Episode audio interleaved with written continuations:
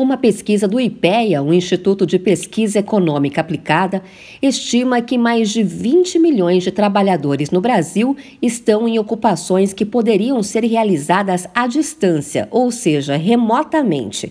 Esse número representa quase um quarto das pessoas ocupadas no mercado de trabalho no país. O perfil dos trabalhadores em home office potencial é composto de maioria feminina, de pessoas brancas com ensino médio superior completo e com idade entre 20 e 50 anos. Mais da metade desses trabalhadores se encontra na região sudeste, aproximadamente 10 milhões e meio de pessoas.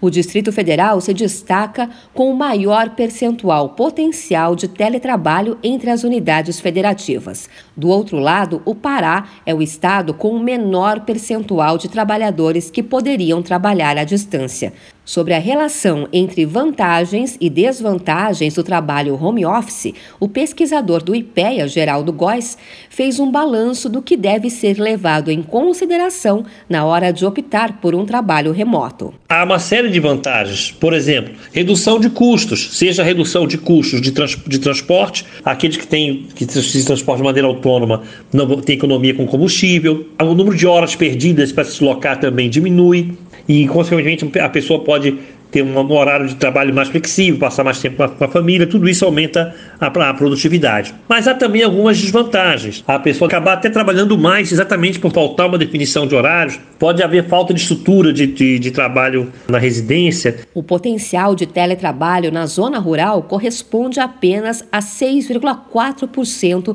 dos trabalhadores do campo. Tudo isso por conta das dificuldades estruturais. O predomínio do teletrabalho é mesmo nas áreas urbanas do Brasil. De São Paulo, Luciane Yuri.